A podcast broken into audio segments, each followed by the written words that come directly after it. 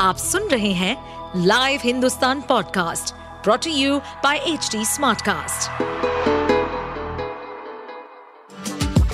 आपका स्वागत है दिल्ली एनसीआर की खबरें पॉडकास्ट में ये पॉडकास्ट आपको दिल्ली और एनसीआर की विभिन्न पार्टियों की राजनीतिक गतिविधियों, महत्वपूर्ण घटनाओं और अपराध के मामलों में गहराई तक ले जाएगा इस पॉडकास्ट में हम विश्लेषण करेंगे उन खबरों और विकास से जुड़ी सभी जानकारी और फैसलों को जिनसे देश की राजधानी और उसके लोगों पर गहरा प्रभाव पड़ता है। कांग्रेस नेता राहुल गांधी का नया ठिकाना मिल गया है। खबर है कि राहुल गांधी कांग्रेस की दिग्गज दिवंगत नेता शीला दीक्षित के आवास में शिफ्ट हो सकते हैं। ये आवास बी टू निजामुद्दीन ईस्ट की पहली मंजिल में है। मानहानि केस में सजायाफ्ता होने के कारण कांग्रेस नेता राहुल गांधी की सदस्यता चली गई थी। इसके बाद उन्हें मिला सरकारी आवास भी खाली करा लिया गया था। फ़िलहाल वो अपनी माँ के साथ नई दिल्ली में 10 जनपद वाले बंगले में रह रहे थे। अब खबर आ रही है कि वो दक्षिणी दिल्ली को अपना नया ठिकाना बना सकते हैं।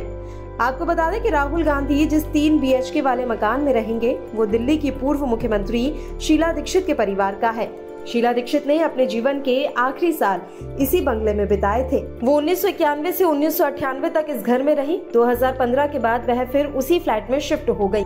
हाल ही में उनके बेटे संदीप दीक्षित ने एक अनौपचारिक नोटिस जारी कर अपने परिचितों को उसी इलाके में अपना निवास स्थान A5 में शिफ्ट करने की सूचना दी।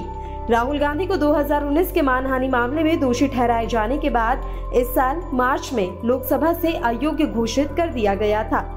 इसके बाद उन्होंने 22 अप्रैल 2023 को अपना आधिकारिक बंगला खाली कर दिया। वो अस्थायी रूप से अपनी माँ सोनिया गांधी के साथ चले गए। दिल्ली समेत देश भर से सैकड़ों कांग्रेसी कार्यकर्ताओं और नेताओं ने राहुल गांधी को रहने के लिए अपना घर देने की पेशकश की थी और अब राहुल गांधी के नए घर का पता चल गया है। राहुल गांधी ने सांसद की सदस्यता जाने के बाद 22 अप्रैल को अपना सरकारी बंगला 12 तुगलक लेन खाली कर दिया था। बंगला खाली करने के बाद राहुल गांधी ने कहा था, मैंने सच बोलने की कीमत चुकाई है। हिंदुस्तान की जनता ने मुझे ये घर दिया था, जहाँ वो 19 साल से रह रहे थे। इस दौरान उनकी बहन और कांग्रेस महासचिव प्रियंका गांधी ने कहा था, भाई ने जो बोला वो सच है। उन्होंने सरकार के खिलाफ बोला, इसलिए ये सब हो रहा है। वो बहुत हिम्मत वाले हैं, मैं भी उनके साथ हूँ। यहाँ घर खाली करने के बाद अब अपनी माँ और लेकिन बहुत हिम्मत वाले हैं बिल्कुल डरते नहीं है नहीं डरेंगे और अपना संघर्ष जारी रखेंगे। ये जो घर है 19 साल के लिए हिंदुस्तान की जनता ने मोबाइल दिया। भाई मोबाइल नीचे कर। पहले मैं उनका धन्यवाद करना चाहता हूँ।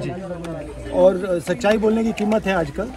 मैं कीमत चुकाता जाऊँगा जो भी कीमत है मैं चुकाऊँगा। राहुल जी राहुल जी नया आशियाना आपका क्या होगा? कहाँ रहेंगे आप? राहुल जी। आपके पास तो अपना घर भी नहीं है। आपने कई बार कहा कि आपके पास अपना घर नहीं है। उन्नीस सालों तक आप इस घर में रहे किसी भी घर से एक इमोशनल जुड़ाव होता है। आमतौर पर देखा जाता है। कई बार कि जो कई नेता हैं जो घर को वक्त के अंदर खाली नहीं करते लेकिन आप पूरे एक महीने के अंदर घर को खाली भी कर दिया जबकि मामला अभी कोर्ट में भी है। बहुत लोग ये कह रहे हैं कि राहुल गांधी चाहते तो रह सकते थे रिक्वेस्ट कर सकते नहीं मैं नहीं चाहता हूँ। जी। रहना नहीं चाहता हूँ। सर क्योंकि ये ये घर मुझे हिंदुस्तान की जनता ने दिया था उन्नीस साल में अब मुझसे छीन लिया गया ठीक है कोई प्रॉब्लम नहीं है। अब मैं थोड़ी देर एक सीपी के साथ दस जनपद में रहूँगा। और फिर कोई ना कोई तरीका निकाल राहुल जी राहुल जी मुद्दे मुद्दे वही रहेंगे किसी का राहुल जी आप लगातार बेरोजगारी और महँगाई का मुद्दा उठा रहे हैं। मैं उसको दुगना उठाऊँगा और जोरों से उठाऊँगा क्योंकि देखिए वो सच्चाई है और वो किसी ना किसी को तो बोलनी पड़ेगी। मैं बोल रहा हूँ। आप सुन रहे थे हमारे पॉडकास्ट दिल्ली एनसीआर की खबरें। ऐसी ही अपराध जगत से जुड़ी राजनीति और विकास जैसी खबरों के लिए हमें फॉलो कर सकते हैं।